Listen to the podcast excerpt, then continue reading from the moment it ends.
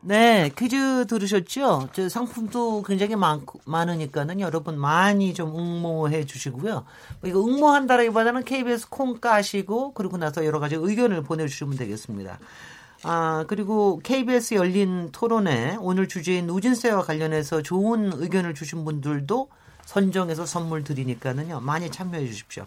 프로그램에 참여하실 분은 샤프 9730번으로 문자 보내주시고요. 단문은 50원, 장문은 100원의 정보 이용료가 붙습니다. 당연히 KBS 콩을 통해서도 참여하실 수 있습니다. 근데 문제가 퀴즈가 너무 쉽기는 쉽네요. 솔직히 너무 너무 쉬워서. KBS 열린 토론은 오늘 전기요금 누진세 둘러싼 쟁점과 향후 과제 얘기 나누고 있는데 잠깐 문자 소개해 드리겠습니다. 휴대전화 끝자리 8, 8988번님. 에어컨 틀 때마다 누진제에 걸리는 게 아니지 걱정합니다. 그래서 시간 체크하며 사용하는데 검침일에 따라 전기요금이 두 배나 달라진다고 하니 억울합니다. 제대로 된 대책이 나왔으면 좋겠네요. 1230번님, 누진제 얘기할 때마다 에어컨이 기준인 것처럼 비교 분석이 나오던데 저희 집에는 에어컨이 없었, 없어요. 누진제 폐지하면 전기 과소비가 늘어나서 안 될 것 같습니다. 콩으로 의견 주신 이지영 청취자님, 너무 더워서 에어컨 좀 틀었다고 전기료 폭탄을 걱정해야 한다는 자체가 현실에 맞지 않는 것 같아요. 펑펑 쓰는 것도 아닌데 누진제 고쳐야 하는 게 아닐까요? 휴대전화 끝자리 9841번님 안전의 홍보가 부족한 감이 있습니다. 누진제가 적용되더라도 대부분 원가에 가까운 요금을 쓰고 있다는 점을 알려야 합니다. 국민들이 다른 소비재에는 많은 비용을 지불하면서 전기 요금에 대해선 너무 인색한 것 같습니다. 아, 굉장히 전문적인 의견까지 주셨습니다. 오늘 KBS 열린 토론, 어, 전기요금 누진제에 관련된 토론, 곽상원 변호사님, 석광훈 녹색연합 전문위원님, 유승훈 서울과학기술대 교수님, 홍준희 가천대 어, 에너지 IT 교수님과 함께 하고 있습니다. 토론을 이어가도록 하겠습니다. 앞에 일부에서 여러 가지 얘기가 나왔습니다만은 하여튼 이게 왜 가정용만 누진제가 있느냐에 대한 것도 조금은 이제 청취자들 저도 조금 제가 제가 이해한 대로 하면은 이해는 갑니다. 그 다음에는 어 사연마다 조금 다르긴 하겠으나 이게 어 그 부분에서 우리가 적정하냐 안 하느냐에 대해서는 조금 더 따져볼 여지가 있는 것 같다. 그 다음에는 어, 이런 것도 이해가 갑니다. 그러니까 저희가 3년 전까지 워낙 그 엄청난 누진제에 시달렸기 때문에 3년 전에 사실 저도 3년 전에 이거 좀 개선되고 난 다음에 정말 한 정말 한숨 쉬었거든요. 야, 저 요새는 조금 안심하고 저는 쓰는 편입니다. 그런데 여전히 이제 이게 저 누진세에 대해서 특히 올여름 같은 경우는 굉장히 이게 힘드니까 이제 더군다나 과밀해지는 이런 경향이 있는데 지금 여기 정치자 문자에서도 나왔듯이 그러니까 이런 것 같아요. 그러니까 공정하지 못하다라고 하는 거에 대해서 국민들이 굉장히 요새는 정말 이 신경이 날카로워져 계시는 것 같아요. 지금 오늘 얘기도 하는 보면 왜 검침일에 따라서 전기요금이 달라지느냐. 또 이거 얘기하면은 저 저거는 한 어떤 사람은 이거 원가 원가에 가까운 요금을 쓰고 있지 않다. 뭐 이런 얘기를 하시는 분들도 있고 굉장히 여러 가지 의견이 있어서 이게 어떻게 하면 좀 공정하게 느낄 수 있게 하는 이런 게 어떤 게 있겠습니까? 일단은 처음에 이거부터 얘기하겠습니다. 아까도 얘기하셨는데 원가에 또 부합하지 않는 요금을 가정용에서는 상당히 쓰고 있다. 이런 얘기를 하는데 한편에서는 왜 한전에서는 원가 공개를 제대로 하질 않느냐. 뭐 이런 불만들도 상당히 있는 것으로 알고 있습니다. 일단은 원가 공개가 돼야 우리가 제대로 세금을 내고 있는 거죠. 전기료를 제대로 내고 있는 거냐? 이거를 좀 납득할 거 아니냐 이런 좀 의문이 있는데 그 점에 대해서 원가 공개에 대해서 일단 유승훈 교수님 좀 얘기를 좀 해주시죠. 네, 우리나라 뭐 한전이 어, 현재 그 총괄 원가는 공개를 하고 있습니다. 근데 네. 이제 문제는 용도별로 즉 주택용 전력을 공급할 때 원가가 어떻게 되고 산업용을 공급할 때 원가가 어떻게 되고 하니 이 원가를 2014년 이후로 공개를 안 하고 있습니다. 뭐 그 이유는 이제 한전이 이미 이제 주주도 있고 또 미국 그 주식시장에도 상장된 기업으로서 기업의 영업 비밀인 측면이 있기 때문에 공개를 못 한다라고 하는 것이 일단 표면적인 이유고요. 어찌되었던 간에 소비자들은 원가에 대해서 굉장히 궁금해하고 있는데 용도별 원가를 현재는 공개를 안 하고 있기 때문에 현재 요금이 적정한지 여부를 판단할 수 있는 근거는 좀 부족한 상황입니다. 네. 그렇게 그렇게 보고 계세요? 네, 네. 어, 홍준희 교수님. 예, 근데 네. 지금 원가를 들여다보면 문제 해결이 잘 안 보일 겁니다. 저는 가치를 먼저 말씀을 드리고 싶은데요. 아니 근데요. 예. 요, 여기서 잠깐만 네. 원가 얘기도 조금만 해주십시오. 그러고 나서 가치로 넘어가시면 좋겠습니다. 왜냐하면은 같은 이슈에 대해서 얘기를 해야지. 왜냐하면 이제 보통 국민들이 다 느끼는 게 뭐냐면은요. 굉장히 복잡한 다른 것들도 원가 공개를 하는데 왜 전기는 상대적으로 굉장히 쉽게 원가를 체크할 수 있을 것 같은데 왜 공개가 안 예, 되느냐? 그냥 일반적인 상품들의 경우에는 네. 그것에 들어가는 원재료들이 개수 가지수가 많아도 이렇게 밝히기가 편안한데요. 가령 전기요금 같은 경우만 하더라도 석탄값이 3년 전에는 절반으로 떨어졌다가 지금은 1, 1년 전에 비해서 또 두 배 올랐거든요. 이렇게 이제 대외 환경의 변화 이런 요인들이 많은데 그거를 이렇게 가격이라고 하는 것을 정하는 그 틀 안에서 이렇게 시장의 원가를 이렇게 즉시적으로 반영하기가 힘든 그런 측면이 있고요. 두 번째로는 계량하기 힘든 원가들이 들어갑니다. 가령 어, 대량으로 전기를 소비하는 소비자들을 위해서는 철탑을 세우고 발전소를 지어야 되는데 그것에 관련된 사회적 갈등이라든지 그다음에 정부 차원에서 기업한테 비용을 청구하지 않고 그린벨트를 허용한다든지 특정 용지를 허용한다든지 이런 이제 계량하기 힘든 원가 요인들이 많은데 이런 것들을 잘못 이렇게 공개를 할 경우에 원하지 않는 이제 사회적 갈등이 초래, 초래된다 이런 것들을 우려를 하시는 거죠. 박상한 변호사님? 네. 예, 일단 그 지금 원가 말씀하셨는데 지금 네. 지금 유승훈 교수님께 말씀하신 것처럼 실제로 총괄 원가 기준이 되는 것 법령상의 근거가 있습니다. 즉 전기사업법과 물가 안정에 관한 법률 그그 위임을 받아서 지금 전기요금 산정 기준 기준 고시가 있어요. 이 전기요금 산정 기준 고시를 보게 되면 총괄 원가를 기준으로 적정 보수를 더해서 어 전기요금을 정하도록 되어 있습니다. 그러려면 그러려면 총괄 원가 각 용도별 총괄 원가가 기재가 되어야 되는데요. 네. 그리고 법, 어, 이 법률상으로는 한국전력공사가 용도별 총괄 원가가 기재된 회계 자료와 전기요금 산정 보고서를 전기위원회에 제출을 해야 되고 그 다음에 산업통상 자원부 제출해야 됩니다. 네네. 그런데 이 한국전력공사가 전기위원회나 산자부에 제출한 전기요금 산정 보고서를 보면 용도별 총괄 원가가 기재가 안 돼 있습니다. 네. 그 말은 뭐냐면 한국전력공사가 주장하고 있는 용도별 총괄 원가의 근거가 없다는 것이에요.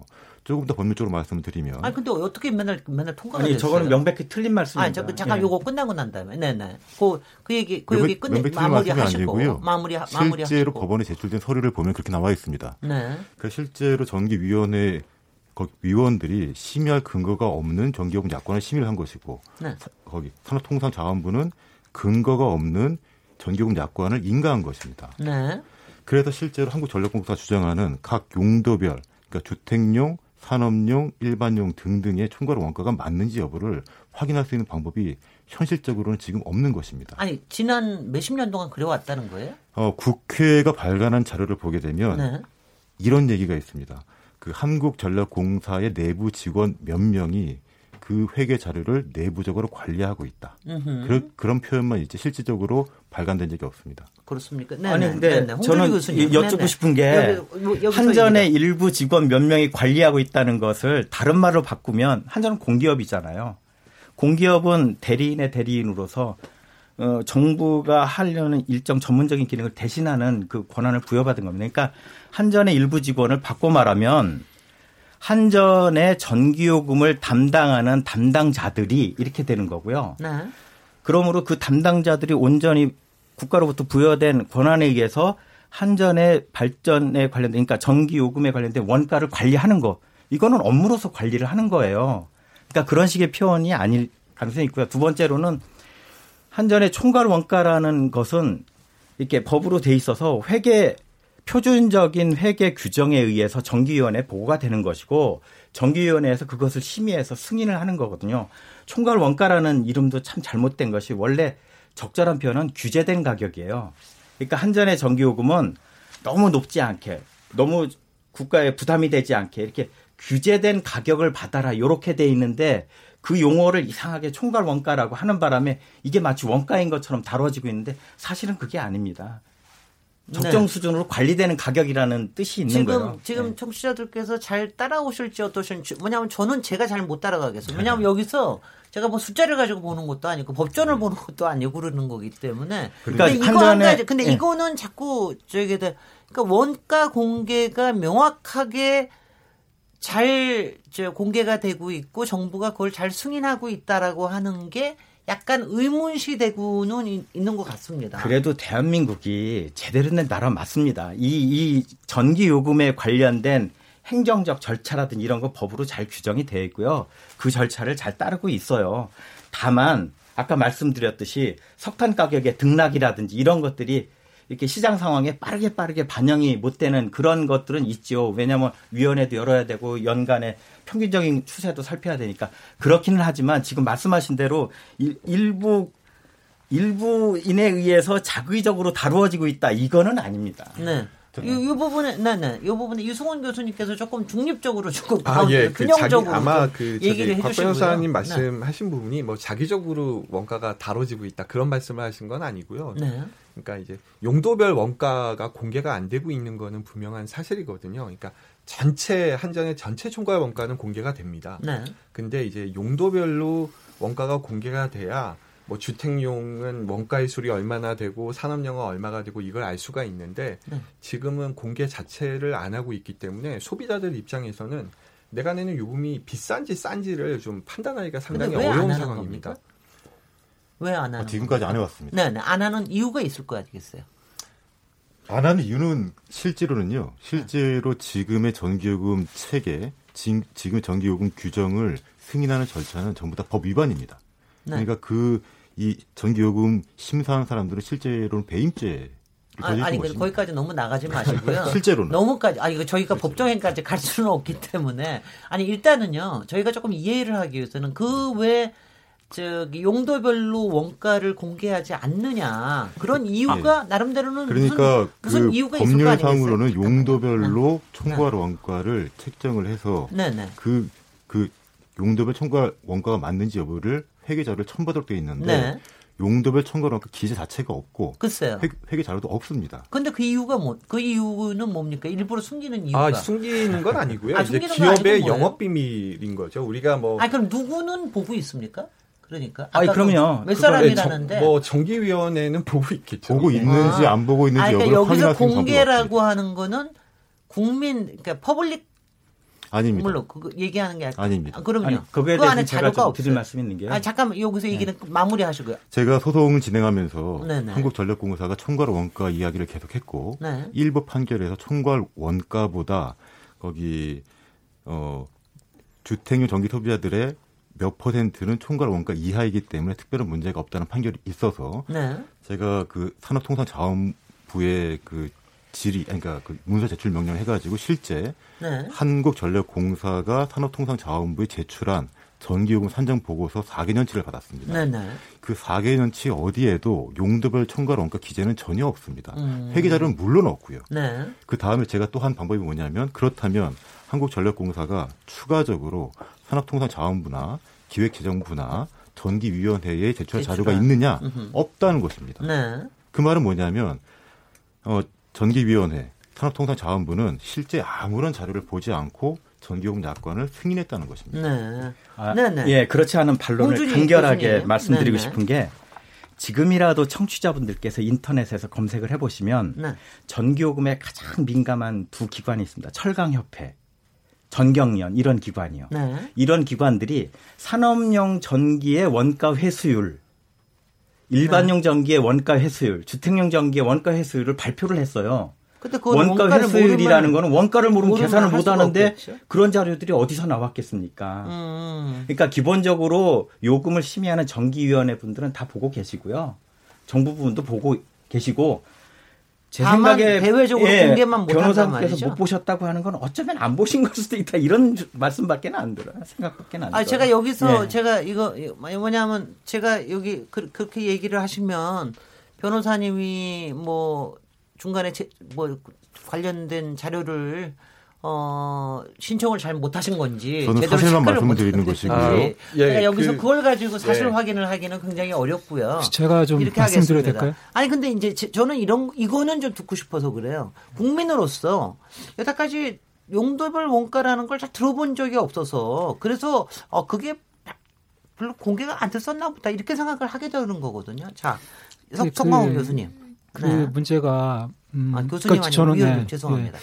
그 저는 진짜 직접적인 원인을 알지는 못합니다. 근데 이제 네. 제가 추측하는 바로는 예를 들면 지금 우리나라의 전기요금이 이게 아까 말씀드린 것처럼 시장 가격이 아니라 온갖 종류의 교차 보조로 이루어져 있습니다. 그래서 그 맞습니다. 소비자 부문 간 그, 그 서로 한 소비자가 특정 소비자를 보조하고 이런 것들이 이제 예를 들면 과거에는 산업용 대 주택용이 이제 쟁점이었지만 이제 지금 남아 있는 부분이 농사용 전기입니다. 예, 농사용 전기가 실제 지금 뭐 원가 한 절반 수준으로 이제 공급이 되는데 절반 이하인데 농사용 전력 소비량이 지금 뭐 전체 한 뭐 10% 가까이 지금 아, 올라가 있는데요.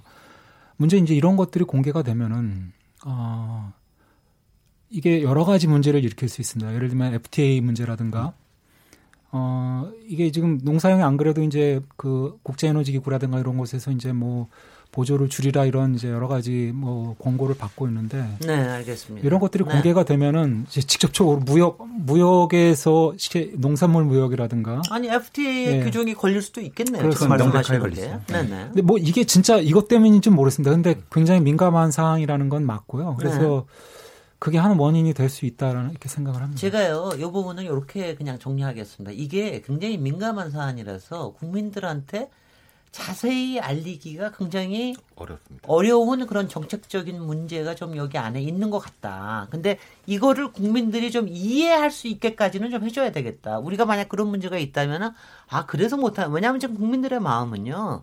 왜 우리는 많이 내면서 산업은 저렇게 많이 혜택을 주느냐 이런 게 한쪽 마음에 한이 있거든요. 그러니까 이런 거를 좀 이해할 수 있게끔 하는 건 필요할 것 같습니다.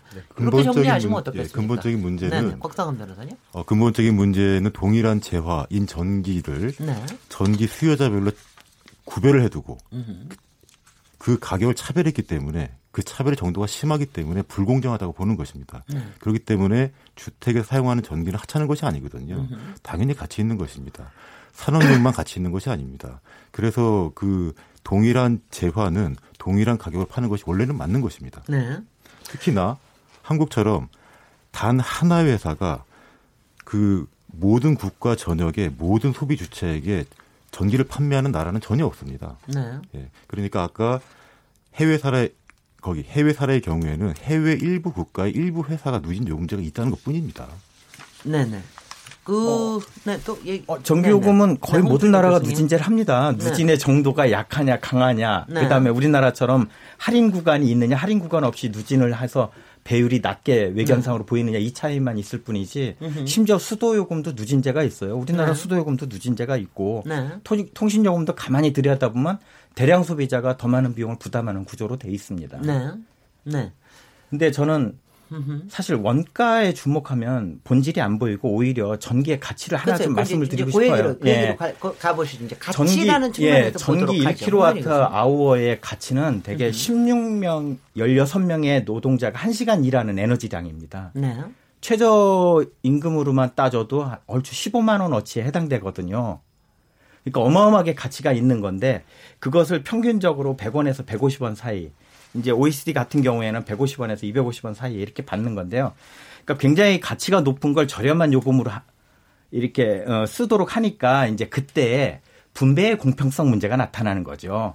저쪽은 이렇게 좋은 걸 저렴한 가격으로 이만큼 많이 쓰는데 왜 우리 국민들은 이 더위에 조금밖에 못 쓰게 하느냐 이런 공평성 문제가 문제의 본질이지 네. 누진제가 혹은 이런 원가가 얼마다 이게 문제인 건 아니죠. 그러므로 제가 오늘 드리고 싶은 말씀은 누진제를 논의하는 대신에 저렴하게 여름을 이길 수 있는 요금제, 음흠. 보완적인 제도, 그다음에 겨울에 추위를 이겨낼 수 있도록 도와드리는 보완적인 정책 이런 것에 논의의 초점이 더 맞춰져야 될 것 같아요. 네. 찬성하십니까? 아니 근데 저는요 또 여기서 가치에 대한 얘기를 저기를 하시니까 제가 평소에 저는 산업계에 굉장히 제가 불만이 좀 많은데 우리 사회에서 산업계에서 에너지를 쓰는 방식이 그렇게 효율적이지 않다. 그 이유 중에 하나가 너무 그쪽에 저기 전기요금이 싸게 책정이 되어 있어서 오히려 거기서 에너지 혁신이 안 일어나는 거 아니냐. 제가 이제 이런 비판을 많이 해왔는데 그런 문제도 좀 있습니까?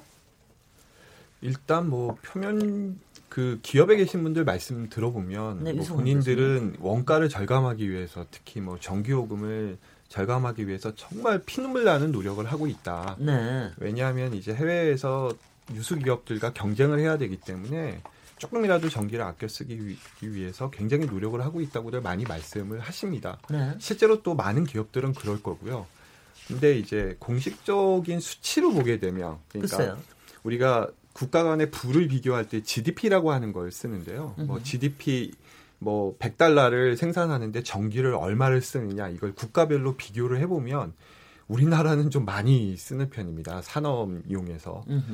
그래서 다른 나라하고 비교해 보면 우리가 산업 부분에서 좀 전기를 비효율적으로 쓰고 있지 않느냐 비교를 해보면 음흠. 이제 그런 좀 합리적인 의심은 할 수 있는 상황입니다. 그렇, 그렇죠. 실제, 에너지 예. 비효율성이 좀 있을 것 같아요. 곽당 변호사님. 실제 사건의 경우에서도요. 네. 그 한국 철강이 미국에 수출을 합니다. 음흠. 그때 그 미국에서 관세를 매기는데 그때 관세에 대해서 가장 문제됐던 것이 한국 산업, 산업용 전기입니다. 네. 한국 산업용 전기가 워낙 싸기 때문에 그 철강 가격을 보조하는 것이 아니냐 그것이 문제가 됐었습니다. 문제가 됐었어요. 제가 몇 년 전에 기억납니다. 네, 그 3, 3, 4년 전에 문제가 돼서 네네. 실제 그거 의원님. 그게 좀 많이 산업용 요금을 개선하는데 많은 요인이 됐습니다. 네네. 네. 그 저는 이제 산업체에 있는 분들이 이제 아까 유 교수님 저 말씀하셨는데 우리는 전기를 절약하기 위해서 뭐 엄청난 노력을 한다는데 뭐 저는 일부분 맞다고 생각합니다. 근데 이제 문제가 산업용은 산업용 나름대로 이제 누진제처럼 문제가 있어 왔습니다. 무슨 말씀이냐면은 산업용은 누진제가 없지만 이른바 계절별 시, 그 시간별 요금제에 의해서 이제 그 낮 시간대 피크 요금과 네. 밤 시간대 이제 경부와 뭐 쉽게 얘기해서 산업용 심야 전기 요금이 네네. 있는데요. 이 차이가 이게 너무 크다라는 겁니다. 그러니까 네. 예를 들면 이제 일본이나 미국의 전력 회사들 뭐 도쿄 전력이라든가 이런 데를 보면은 어 낮 피크 시간대 요금이 밤 그 심야 전기 요금보다 예를 들면은 뭐 많아야 두 배 정도 됩니다. 네. 뭐 1.8배에서 두 배 정도 되는데 우리는 과거 4배가 넘었다가 최근에 네. 그래도 그 문제 제기를 한 몇 년 동안 해서 그냥 3.4배 정도로 줄어들었습니다. 근데 그렇네요. 어, 이, 이렇게 되면 무슨 문제가 생기냐면요. 이게 이제 네. 누진제하고 똑같은 문제인데요. 되게 똑같은 논리인데, 음, 이게 이제 이렇게 해서 수요 관리를 해서 그 부하를, 그러니까 수요를 시간대별로 평준화시키겠다라. 그렇게 하면 이제, 예, 그러면 얘기죠. 이제 비용, 그럼 전체적으로 요금이 싸지는 효과가 있습니다만, 이럴 때 무슨 문제가 생기냐면요. 이제, 어, 야간 조업을 하지 않는 업체들, 업종들, 야간에 조업을 하지 않는 업종들은 그만큼 어, 이 야간 조업을 이 특히 이제 이 심야 전기만 특화시켜서 쓰는 업종들에게 일종의 이제 교차 보조를 하는 셈입니다. 말이죠. 그래서 이 야간에 이, 이 경부화 요금이라는 걸 쓰는 업종들이 사실 그 특별 특정한 업종들 이제 예를 들면 시멘트, 철강, 뭐 제지, 뭐 아니면 뭐 비철 금속 이런 이제 주로 전기 다소비 특정 전기 다소비 업종들이 이제 이거를 많이 쓰게 되고 대부분 업종들은 사실 그렇게 이, 이, 이 경과 요금을 이렇게 쓰질 쓸 그 필요성이 이렇게 없고 또 요즘은 인건비도 많이 높아지기 음. 그럼요. 때문에 네.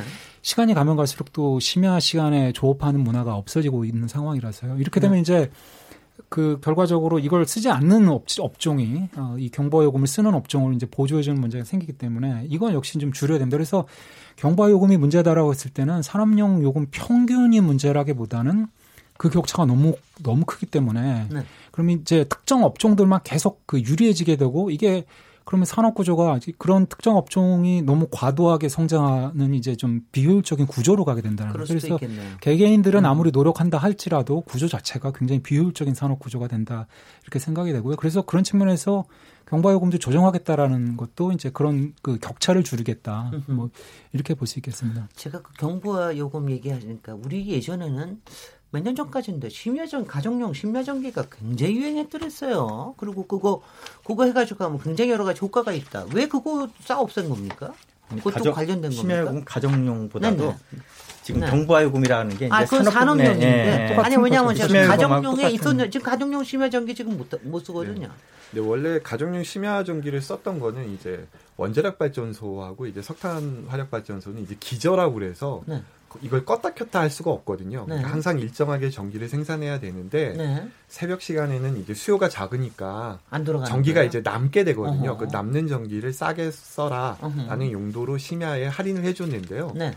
그게 이제 수요가 증가한 겁니다. 아하. 그러니까 이 새벽 시간에도 좀 상대적으로 가격이 비싼 가스 발전소 이런 거를 돌리고 이래야 되다 보니까 알겠습니다. 아 그거를 이제 없애게 된 것이죠. 그러니까 이게 수요와 공급의 이 변수들이 굉장히 전기에서는 굉장히 크게 작용을 하기, 하, 기는 하는군요. 예, 그러니까 가격이 갖고 있는 기본적인 어떤 수급, 그러니까 수요와 공급 조절 기능이 있는데요. 네.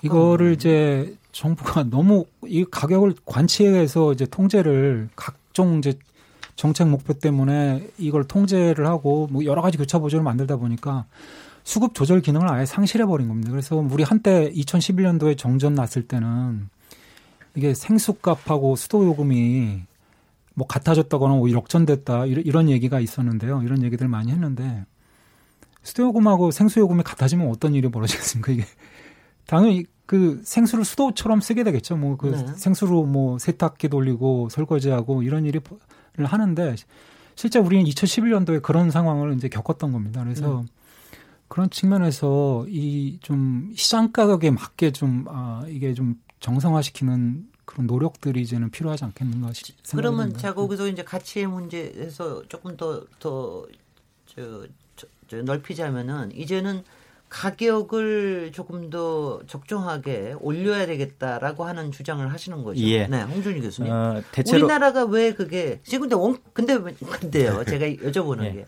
원가 공개 원가에 대해서 일단은 저희가 좀 수긍을 해야 가격을 올려도 어 그래 그러면 올려야지 이럴 텐데 그게 수긍이 안 되는데 그게 올릴 수 저는 그러니까 게 해석의 네. 오차가 조금 있는 것 같아요. 그러니까 교수님. 국민들께서 저는 이렇게 생각합니다. 우리 국민들께서 합리적이시거든요. 그래서 전기요금이 낮다 높다 높은 수준이면 얼마나 높아야 되냐 이거 합리적으로 설명을 드리면 다 이해를 하세요. 그런데 네네. 문제는 뭐냐면 왜 공평하지 않지? 네. 공평하지 않아서 왜 이 더위에 나는 고생하고 오히려 어, 전기요금을 더 많이 내야 될 사람들이 편안하게 주체 그런 주체들이 편안하게 하고 있지 이런 공평성의 문제가 기저에 깔려 있고 공평성이 문제가 될 경우에는 제도와 법을 이렇게 바꿔달라고 그렇게 요구가 터져 나오잖아요. 그 다음에 네.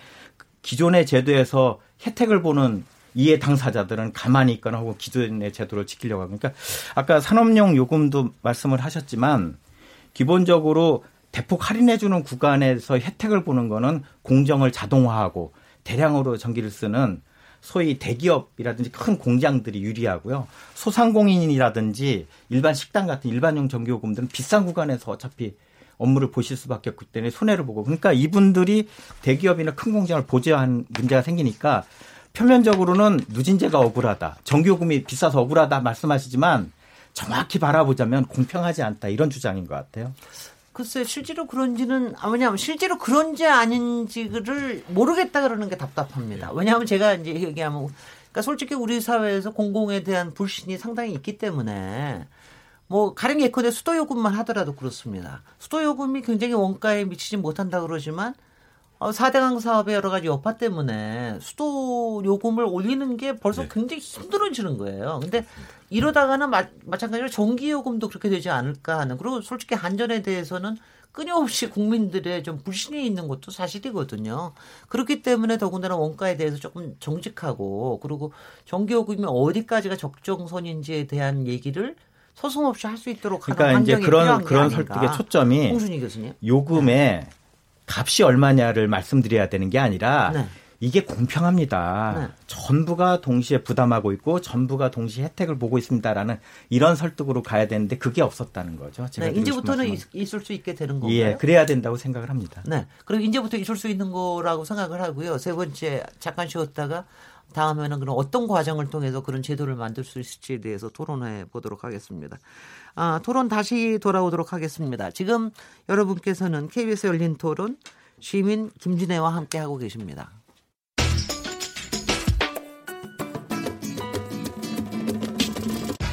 묻는다, 듣는다, 통한다. KBS 열린 토론. 듣고 계신 청취자 여러분, 감사드립니다. 들으면서 답답한 부분은 없으신지요? 궁금한 점 있으시다면 함께 토론에 참여하시죠. 유료 문자 9730을 이용하시면 됩니다.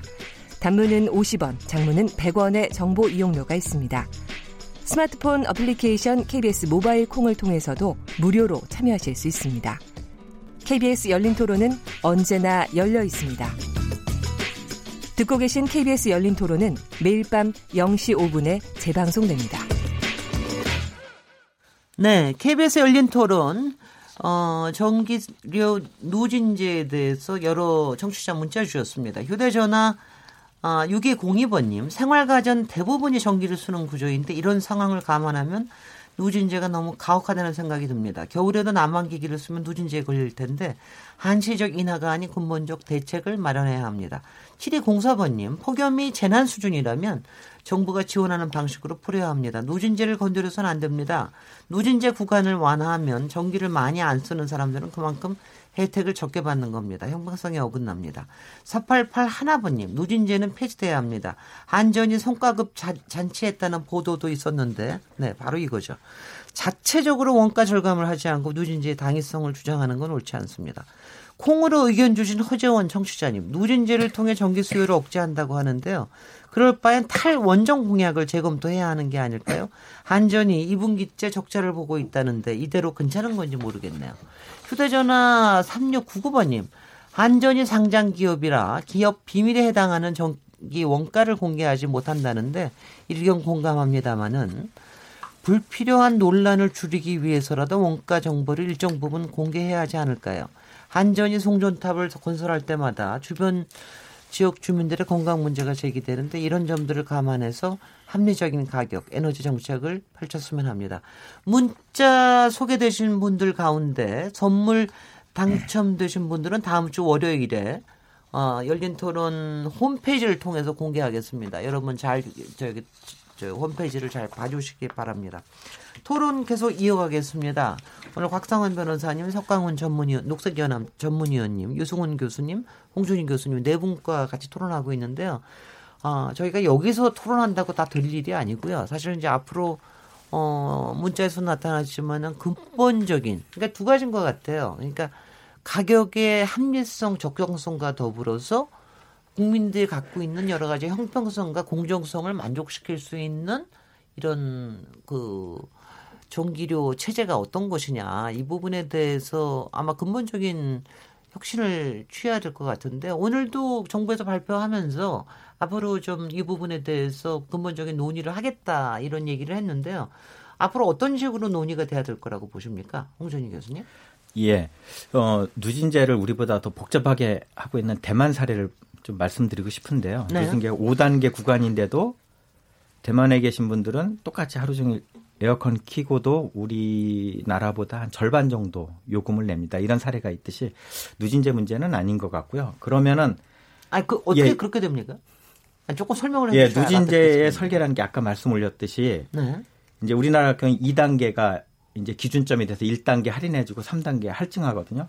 대만도 3단계를 기준으로 해서 1, 2단계 할인해주고 5, 6, 이제 4, 5단계를 할증을 네. 하는데 네. 1, 2단계 할인 폭을 이렇게 충분하게 늘려드렸거든요. 네. 그러므로 대체적으로 소비자들이 4단계나 5단계 쓰셔라, 쓰시더라도 1, 2단계 할인폭이 커가지고 으흠. 전체적인 요금 부담이 절반이 되는 거죠. 네. 따라서 우리나라가 간다고 하면은 첫 번째로 누진제의 이제 할인폭을 충분히 늘려서 이제 훨씬 더 전기화가 되고 이제 가전제품이 늘어나고 이런 추세를 반영하는 방식으로의 그러니까 제도를 바꾸는 게 아니라 이렇게 제도가 적응하게끔 하는 거 이런 조치가 필요하고요. 두 번째로는 어, 어떤 면에서는 이번 폭염에 누진제도 이제 국민들께서 말씀하셨지만 아파트 단지마다 정전이 생기고 있거든요. 네. 이 정전이 왜 생기냐면 옛날 기준에 의해서 변압기를 이제 한전 기준에 의해서 어, 가구당 2kW, 3kW 주도로 변압기를 설치를 해놨는데 폭염 상황이 되니까 모든 가구가 3kW 이상씩 쓰시거든요. 네. 그러면 변압기가 터지는 겁니다. 네.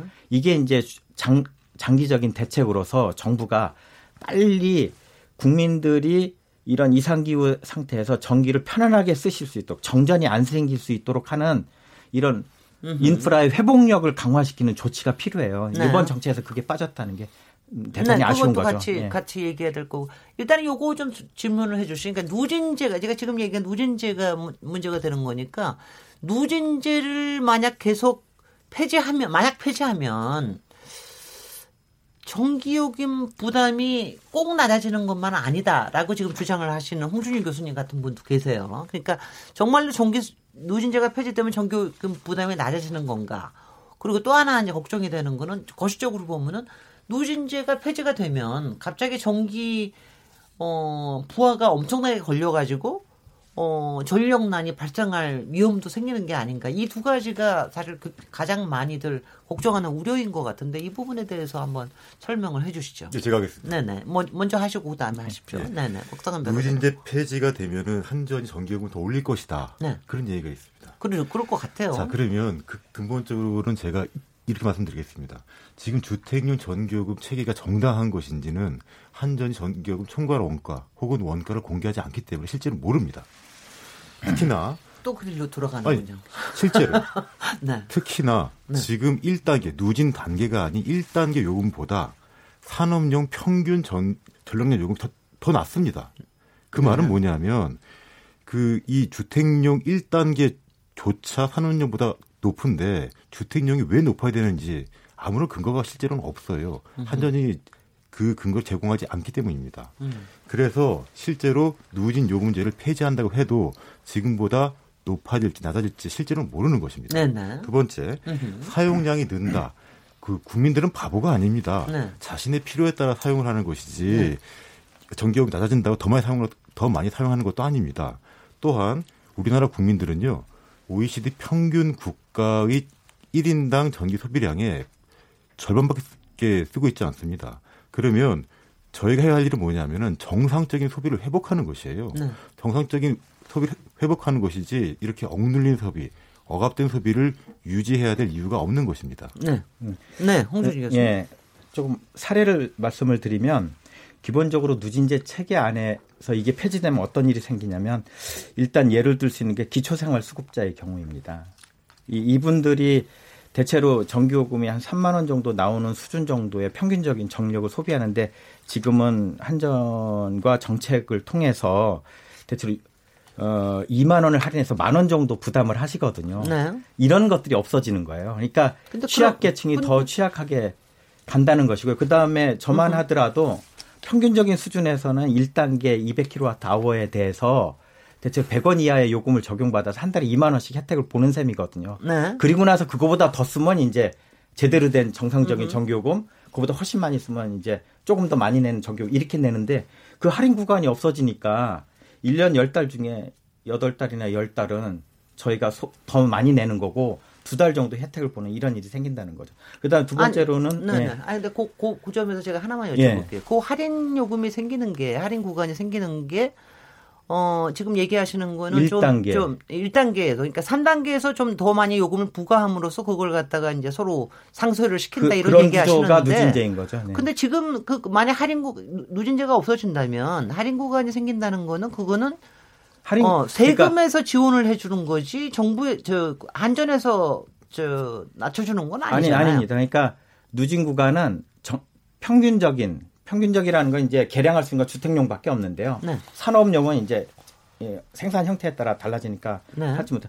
주택용의 경우는 평균적인 수준을 상정하기가 어, 용이하고 네. 그것보다 훨씬 많이 쓸 경우에는 이제 할증을 하고 네. 할증되는 것과 비례적으로 덜 쓰실 경우에는 네. 그분들로 인해서 한전이 원가가 절약이 되니까 할인해주는 이렇게 대칭적인 글쎄요. 구조를 가지고 지금 있거든요. 현재 그런데 예. 만약 누진제가 폐지가 되면 누진제가 폐지가 되면 일정한 요금을 네.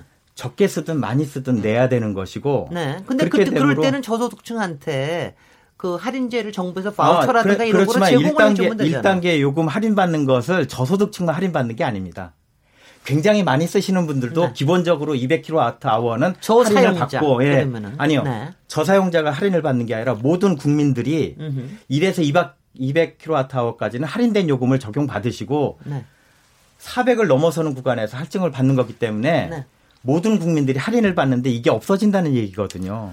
네, 무슨 얘기인지 네. 알겠습니다. 네, 그다음 그다음에 두, 번째, 두 번째로는 두 네. 그럼 누진제가 음. 완화될 경우에 소비자들이 전기 소비를 늘릴 것이나 명백하게 그 데이터가 작년하고 재작년에 나타났습니다. 어떻게 됐습니까? 최근 홈쇼핑이나 이런 데서 보시면 전기 인덕션 쿠커 이렇게 취사 부분이 가스에서 전기로 전환되고 있고요. 몇 년, 네. 그렇게 어, 그게 이제 누진제가 3년 전에 개편이 돼서 2년 전부터 시행이 됐는데 불과 2년 만에 그 전기 취사라든지 이런 거에 시장이 40% 이상 높게 성장을 했거든요. 이 전기 사용량의 증가 추세는 완만하지만 지속적으로 나타나서 향후 10년쯤 되면 우리나라 주택 부분의 전기 소비 비중이 지금 한 14% 정도 됐는데 이게 한 25%까지로 늘어날 것이 명확합니다. 네. 대신에 산업 부분은 줄어들겠죠. 아 제가 잠깐만 저거 예. 14% 자체는 어, 국제적인 기준으로 봤을 국제적인 때 기준보다 절반 정도 수준이니까 이건 늘려줄 필요가 있죠. 글쎄, 저도 예. 저는 항상 그게 이상했거든요. 근데 이거는 이, 이것은 현재의 제, 누진제 때문이 아니라 네. 한 5년 전에 누진 제도에 대한 영향이니까 현재는 네. 그것이 개선되어 있다. 예. 아니 왜냐하면 일단 누진제가 폐지가 되면 제가 가장 하는 거는 에어컨보다도요. 저는 사실은 난방 수요가 굉장히 늘 거라고 생각합니다. 취사 수요도 굉장히 늘 거고요. 뭐 전기로 난방을 하는 게 굉장히 클린하고 편하고 관리가 굉장히 편해지거든요. 그래서 제가 또 건축하는 사람으로서 분명히 그렇게 되면 수요가 폭발적으로 늘 것이다라고 하는 우려는 저는 좀 갖고 있습니다. 네, 네, 네. 석광훈 의원님. 네. 뭐 아니, 말씀하신 거 전적으로 동의하고요. 지금 네.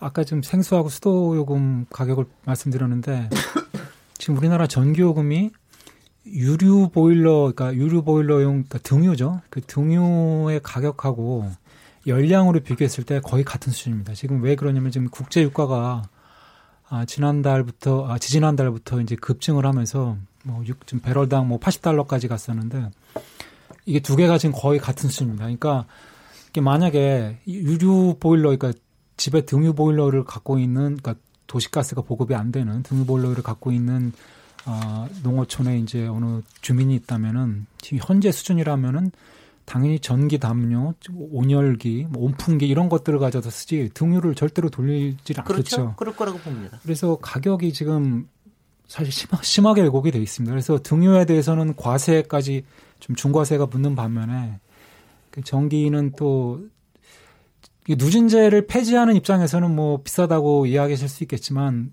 어떻게 봐도 국제적으로나 국내적으로나 모든 다른 재화랑 아무리 비교해봐도 국내 가정용 전기요금은 정말 싼 가격입니다. 그래서 그런 것들이 개선이 필요하고요. 그다음에 저는 이제 누진제에 관련돼서 좀 어, 저는 문제가 있긴 있다고 봅니다. 근데 현재 천, 체제에서 참 어려운 게요. 어, 이게 우리나라가 이게 기술적으로 아까 초두에 말씀드렸던 것처럼 어, 다른 나라들도 누진제가 있지만 이제 더 이상 누진제가 별 의미 없어지는 시대가 돼버렸습니다. 예를 들면은 그것이 이제 왜 우리가 누진제 논쟁이 벌어지냐면은 기본적으로 우리가 전력의 그 계량을 기계식 계량기로 하는데 이 기계식 계량기가 나온 지 지금 60년이 넘었을 겁니다. 아마 세계적으로. 네. 그 근데 이 기계식 계량기 갖고 있는 문제는 이게 시간대별로 전기의 가치가 전기의 그 원가가 다 다른데 그냥 시간대 다 무시하고 그냥 1년에 뭐 한 달에 몇 킬로와트가 썼는지 가지고 그냥 거기에 대해서 가격을 매기니까 당연히 비용 대비 이게 어, 떻게 되는지 굉장히 합리적이지 않은 가격이 나오고요. 그러면서 네. 그런 거를 이제 그런 옛날 기술에 기반해서 약간은 주먹구구식으로 이제 하다 보니까 이제 그 누진제 같이 이런 그 구간 이른바 구간 요금제 그러니까 이게 점진적으로 늘어나는 것도 아니고 구간에 뭐, 뭐 400kW 넘어서면은 거기에서 뭐 몇 배 늘어나고 이렇게 되는데요. 근데 지금은 어, 어, 지금은 시대가 이미 이제 스마트 미터가 전 세계적으로 좀 보편화돼서 예를 들면 중국 같은 경우는 4억 9천만 호, 약 한 전체 가구의 70%가 지금 smart meter가 지금 보급이 됐고 일본은 일본 역시 한 50% 정도 미국과 유럽도 거의 비슷하게 50% 정도 보급이 이미 돼 있습니다. 그래서 이 smart meter가 보급이 되면은 시간 시간대별로 예, 달라지는 거죠. 어, 떤 발전기가 돌아가느냐에 따라서 그 비용 어떻게 비용이 생기고 그 비용 그 시간대별로 비용을 자동적으로 부과가 됩니다. 그러면 네. 이제 우리가 이런 그 누진제 가지고 이런 어떻게 보면 주먹구구식 예, 주먹구구식 음. 그 논쟁을 우리가 할 필요가 없어지게 되는 거죠. 그래서 네. 사실은 한전이 이거를 아 2010년 전후로 해서 뭐 스마트 그리드다 스마트 미터다 해서 뭐 대대적으로 홍보를 하면서 이게 이제 뭐 한 지금쯤 됐으면 그때 계획대로 했으면 지금쯤 거의 한 3분의 2 이상이 지금 어, 보급이 돼 있어야 됩니다. 근데 지금 25% 보급률이 25%인데요. 이게 대부분이 또 산업용에 가 있습니다. 네. 가정용은 지금 거의 없다고 보시면 되는데 또 왜 왜 안 한 겁니까? 일단 한전의 자체적인 이해관계가 제일 큰데요. 네. 어, 이것이 보급량이 늘어 보급률이 늘어나게 되면 이제 기존의 기계식 계량기 검침원들이 약 한 5천 명 정도가 있는데 어, 이 고용 문제가 일자리가, 이제 일자리가 예, 없어지는 예, 거예요. 발생을 하게 되죠. 네. 그래서 그런 것이 이제 그, 근데 그 문제는 사실은 어떻게 보면은 그 직무 교육을 통해서 직종 전환이라든가 뭐 보상이라든가 여러 가지 수단이 있는데 사실 그걸 이유로 지금 아, 스마트 음. 보급의 그를 늦추는 거는 사실 이게 두 두 개의 가치를 생각을 했을 때 비교가 그러니까 등가가 음. 등가 그 가 되질 않습니까? 그러니까 등가의 음. 가치가 아니라는 거죠. 네. 그걸 그, 정, 그 정도의 상황이 아닌데 그래서 이게 좀 우리가 저는 누진제 논을 통해서 뭐 저기 예를 들면 소송하시는 우리 저 변호사님이라든가 이걸 누가 승소를 하느냐랑 상관없이 저는 이런 논의를 통해서 좀 더 진전된 그러니까 우리 전체 사회적으로 진짜 교훈을 얻고 좀 더 이렇게 더 세계적으로 어떤 진보된 기술을 우리가 뭐 무슨 기술을 쓸 수 있는지 이런 것들이 좀 어, 확인을 할, 그런 걸 확인하는 자리가 좀 됐으면 지금 스마트 미터나 이런 부분에 대해서 유승훈 교수님 덧, 덧붙일 얘기. 네, 뭐 네네. 스마트 계량기는 당연히 음. 이제 설치가 늘어나야 되고요. 네. 뭐 정부에서도 돈을 투입해서 막 2021년, 22년까지는 전체 2,400만 가구에 설치하겠다고 했기 때문에 그걸 좀 믿고 기다려 봐야 될 것 같습니다. 네. 근데 다만 이제 스마트 계량기가 설치되더라도 정부는 누진제를 유지는 할 수 있거든요. 네. 얼마든지. 네.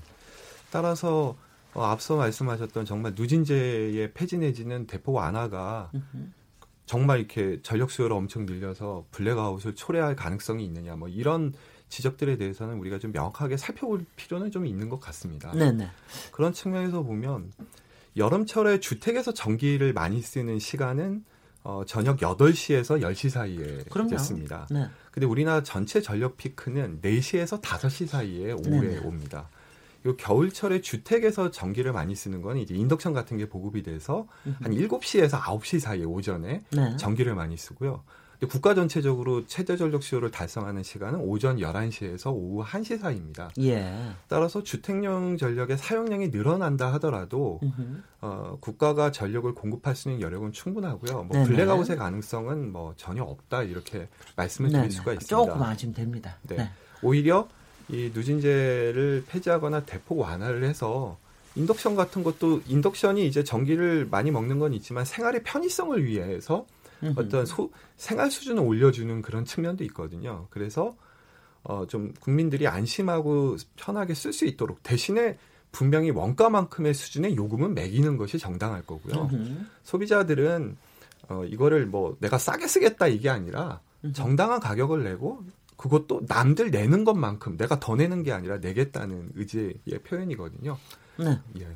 그 OECD 국가처럼 하여튼 지금 우리가 14%밖에 안 쓰고 있으니까 조금 더 쓸 수 있도록 좀 해주면 좋겠다는 생각은 듭니다. 우리, 왜냐하면 우리가 전기 쓰는데 이렇게 벌벌벌벌 되게 해서는 좀, 이, 그럴 나라는 좀 이제 아니지 않나 이런 네. 생각은 좀 그 들고요. 13.6%인데요. 2015년 네. 기준으로 그게 네. OECD 국가 중에서 아이슬란드를 제외하고는 가장 낮은 글쎄 말이죠. 그래서 좀 올라갈 필요는 있습니다. 예. 마지막으로 저희가 시간이 얼마 안 남았는데요. 마지막에 한 40초씩만 이렇게 얘기해 주십시오. 어, 꼭 하시고 싶은 얘기 있으면 하시고요. 지금 이제 이거를 이 전기 누진세 관련돼 가지고 근본적인 대책에 대해서 이제 앞으로 토론을 하겠다고 정부에서 얘기를 했는데 어떻게 하는가 정부 내에서만 하는 게 좋은지 아니면 가령 박근혜 정부 때처럼 당정에서 했거든요. 또 아닌가면 지금 국회에서는 국회에서 해야 된다라고 얘기를 하는 데도 있고 어떤 방식을 통해서 이런 합리적인 안을 도출해낼 수 있을지 그 부분에 대해서 좀 제안해 주십시오. 30초씩 부탁드립니다. 네. 예, 일단 지금 현재 국민들이 느끼는 가장 큰 불만은 뭐냐면요. 박성현 변호사님. 전교금 규정에 대해서 국민이 한 번도 동의한 적이 없다는 것입니다. 네. 두 번째는 자기가 선택할 수도 없다는 것입니다. 예, 예. 하지만 전기를 쓰지 않을 수 없다는 것입니다. 쓰지 않을 수 없는 전기에 대해서 한전과 정부가 정한 전기요금을 그, 그 타당성 여부조차 모르는 상태에서 납부하고 있다는 것이고요. 그것도 자신이 쓰고 싶은 만큼 쓸 수 없다는 것입니다. 국민이 동의하게끔 해줘야 되는 것이고 네. 국민이 선택하게끔 만들어 주어야 되는 것입니다. 네, 알겠습니다. 네, 저기 홍준영 교수님. 음. 예, 지금 제 생각에는 아껴 쓰는 것 자체는 국민들께서 동의하신다고 보는데 다만 왜 나만 아껴 쓰려고 하느냐 이런 공평성이 근저에 더 심한 문제라고 생각을 합니다. 이런 것을 바로잡기 위해서 주택용 누진제뿐만이 아니라 산업용 요금이라든지 일반용 요금이라든지 이런 전반적인 에너지 가격 체제에 대한 논의가 필요하고요. 네. 어, 폭염이라든지 이런 기후 이상이 앞으로 자주 있을 것이라고 예상이 되니까 그것에 대한 중장기적인 대책이 필요해 보입니다. 네, 서가훈 전문위원님. 네, 지금 아, 아까 말씀드린 것처럼 짧게. 예, 전기요금이 그 국내 이게 마치 국내에서 이게 공공재처럼 이제 이 거론이 되고 실제 많은 이들이 그렇게 생각을 하다 보니까 이게 실제 시장 가치에 대비해서 너무 저렴하게 유지가 되어 왔습니다. 그래서 너무 저렴하게 유지되다 보니까 이게 누진제 약간 변화하는 뭐 그 누진제가 완화됐음에도 불구하고 이거를 또 지금 더 늘려달 그뭐더 완화에 따라 또는 폐지해라는 요- 어, 요구가 있는데 어 지금 수준에서 봤을 때는 제가 봤을 때는 우리가 스마트 미터 같은 것들이 좀 보급되기 전까지는 일정하게 좀 유지될 수밖에 없, 없을 것 같고요. 그만큼 좀 그리고 전기의 가치, 그러니까 우리가 뭐 통신 요금 한, 20, 한 달에 20만 원씩 내는데 네. 어, 불과 지금 이 몇만 원 차이를 가지고 좀 과도하게 우리가 인식 인색하게 지금 바라보고 네. 있는 것이 아닌가 이렇게 걱정이 됩니다. 예. 집었죠.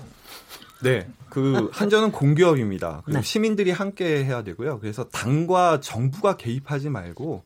정 한전과 시민들이 모여서 원가를 공개하고 가격을 결정하는데 합의하면 네. 문제가 네. 해결될 거라고 생각됩니다. 예, 이 전기 누진세에 관련돼 가지고 이렇게 많은 구조적인 문제 그리고 우리의 삶과 소비에 관련된 여러 가지 문제가 이렇게 있습니다. 오늘 같이 토론해 주신 네 분 패널 감사드리고요. 저는 내일 7시 20분에 다시 돌아오도록 하겠습니다. 감사합니다. 감사합니다. 네, 마지막에.